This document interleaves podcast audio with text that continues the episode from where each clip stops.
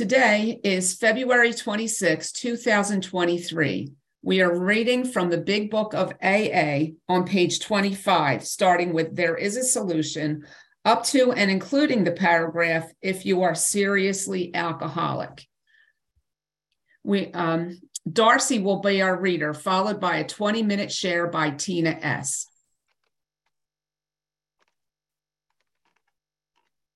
Okay, my name is Darcy. I'm a grateful, recovered, compulsive overeater. There is a solution. Almost none of us like the self-searching, the leveling of our pride, the confession of shortcomings which the process requires for a successful consummation. But we saw that it really worked in others, and we had come to believe in the hopelessness and futility of life as we had been living it. When, therefore, we were approached by those in whom the problem had been solved, there was nothing left for us but to pick up the simple kit of spiritual tools laid at our feet. We have found much of heaven, and we have been rocketed into a fourth dimension of existence of which we had not even dreamed. The great fact is just this and nothing less, that we have had deep and effective spiritual experiences which have revolutionized our whole attitude toward life, toward our fellows, and toward God's universe.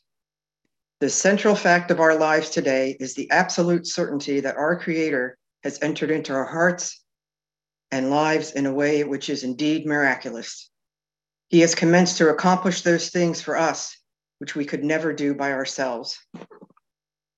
If you are as seriously alcoholic as we were, we believe there is no middle-of-the-road solution. We were in a position where life was becoming impossible. And if we had passed into the region from which there is no return through human aid, we had but two alternatives. One was to go to the bitter end, blotting out the consciousness of our intolerable situation as best we could, and the other to accept spiritual help. This we did because we honestly wanted to and were willing to make the effort. Pass. Thanks, Darcy. Now, let's all listen to Tina S. as she shares on what was just read. Tina? Thanks so much, Karen. Hi, I'm Tina, recovered compulsive eater, anorexic, and I live in Florida. And really grateful to be on the line, and thanks, Kim. Wow, what a great part of the book. And I say that about every part of the book. And that's a gift today, you know, because this is not, when I'll just say, you know, my abstinent date is July the 5th, 1999. But I was first introduced to 12 steps in the Big Book of Alcoholics Anonymous in December of 1987. So there's a little bit of difference there, you know. And why I like this part of the book, you know, when I came in the first time, I thought I needed to start at chapter 5, you know, at step 3, you know, I believed in God and let's go from here. Well, what I learned over 12 years of, you know, really being in the food, out of the food, in the food, out of the food, because that's my history. I'm a compulsive eater, I'm an overeater, and I'm a restrictor, you know, so I'm on all ends of this disease. And, you know, when I came in thinking that I just needed to start the work on step 3, I was not only fooling myself, I was fooling everybody around me. And, you know, what I know today is that unless I took the first step 100%, there was no way there was a solution for me. You know, if I did not truly believe that I was powerless over food and that my life managed by me could never be a success, you know, that it was totally unmanageable and can be today if I try to manage it. You know, there was no way that I could have any kind of solution in my life, you know, because I thought I knew best. And what I knew got me, and this is just my story, what I think I knew got me into several different programs, several different 12-step programs. So today, well, let's just say the last time I came in, I'll just give you a little history, you know, I'm maintaining a 35-pound weight loss and a 35-pound weight gain, okay? And I've been maintaining that probably for, a long time, maybe 20 years, you know, and what a gift, you know, it's truly a gift. But, you know, besides that, because I thought the weight was the issue, you know, and I was a normal weight for a very long time, and I was still, you know, linear and attuned.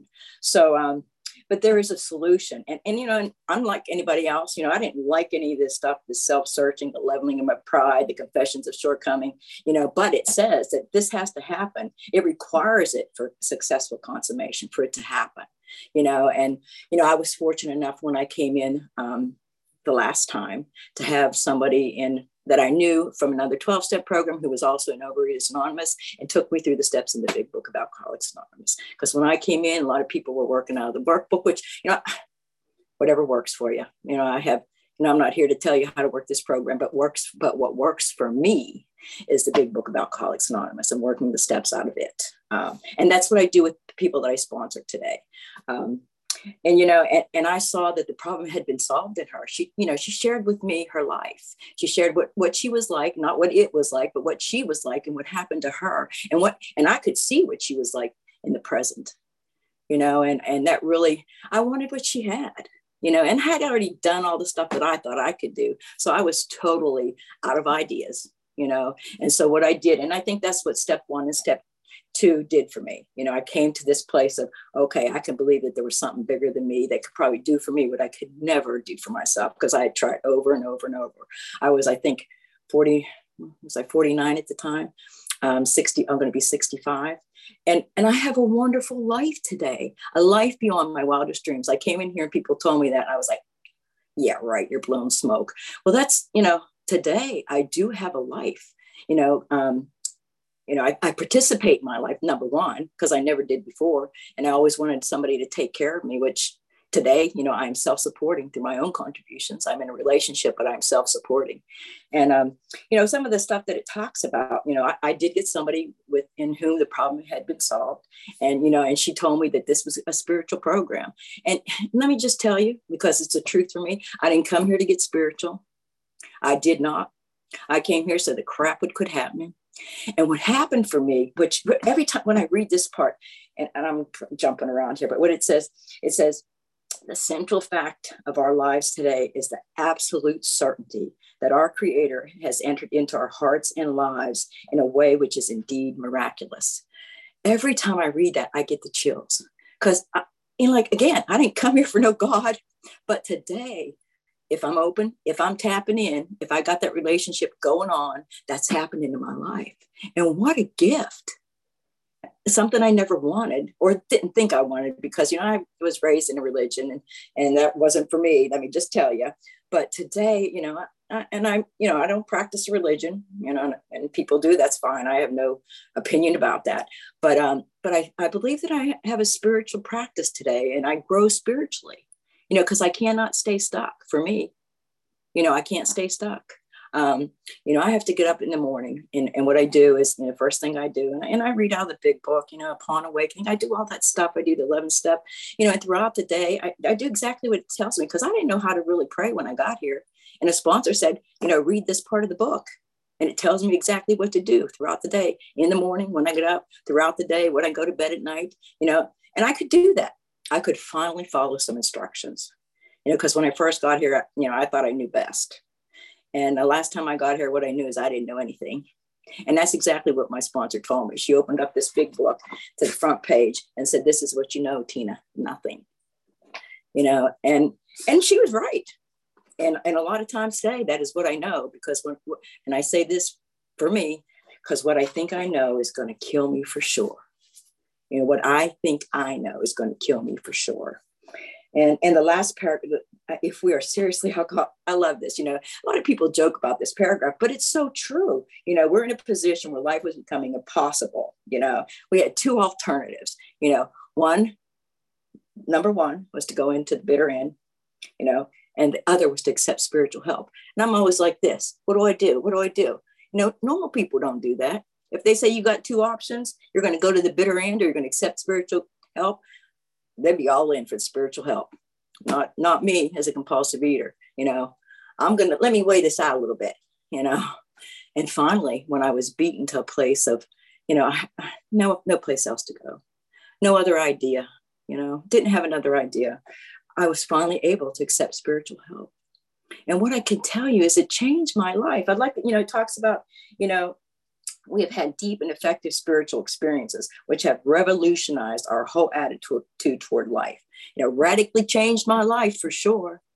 You know, when I got here, all I thought about was me. And I can tell you, I'm not always thinking about other people today, but I do think more about other people than I ever have.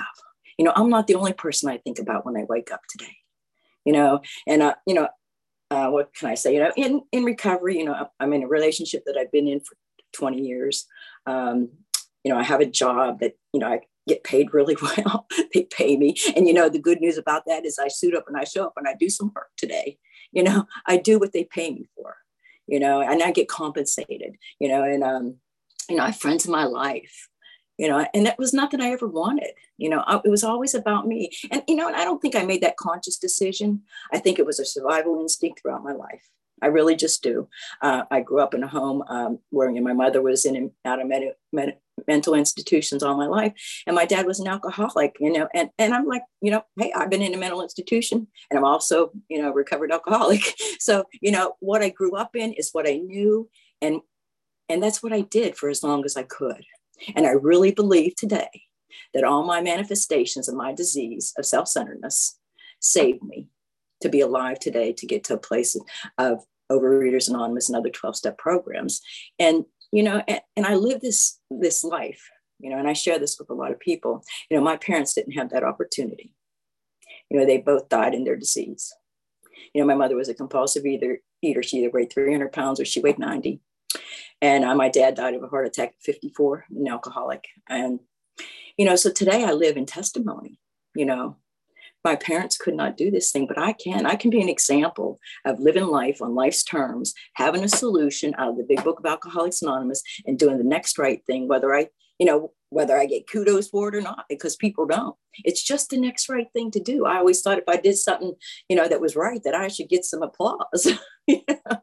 Well, it's just the next right thing to do, you know, and just for me, you know, and I don't know how long I've been talking because I didn't think I'd be able to talk 20 minutes on this page, but who knows? I'm a talker.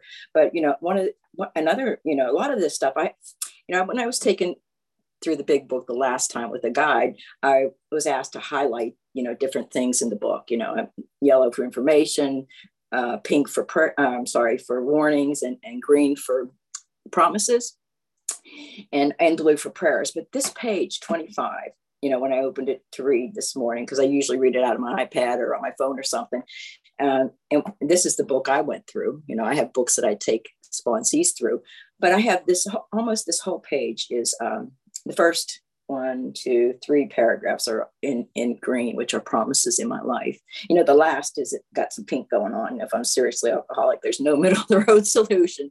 Bottom line. You know, that always reminds me of half measures availed me nothing. I thought half should avail me half. Well, it doesn't, you know, it does not. You know, I don't know what else to say about this, except for that. I do know that if I continue today to do what I did yesterday, to get out of myself, you know, and just let me just the things that sometimes I, you know, take for granted.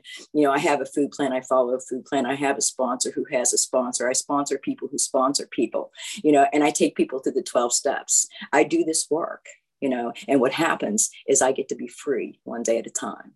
And I get to have a God in my life that certainly today does for me what I cannot do for myself. And with that, I'm very grateful and I feel blessed. And I'll pass. Thank you, Tina.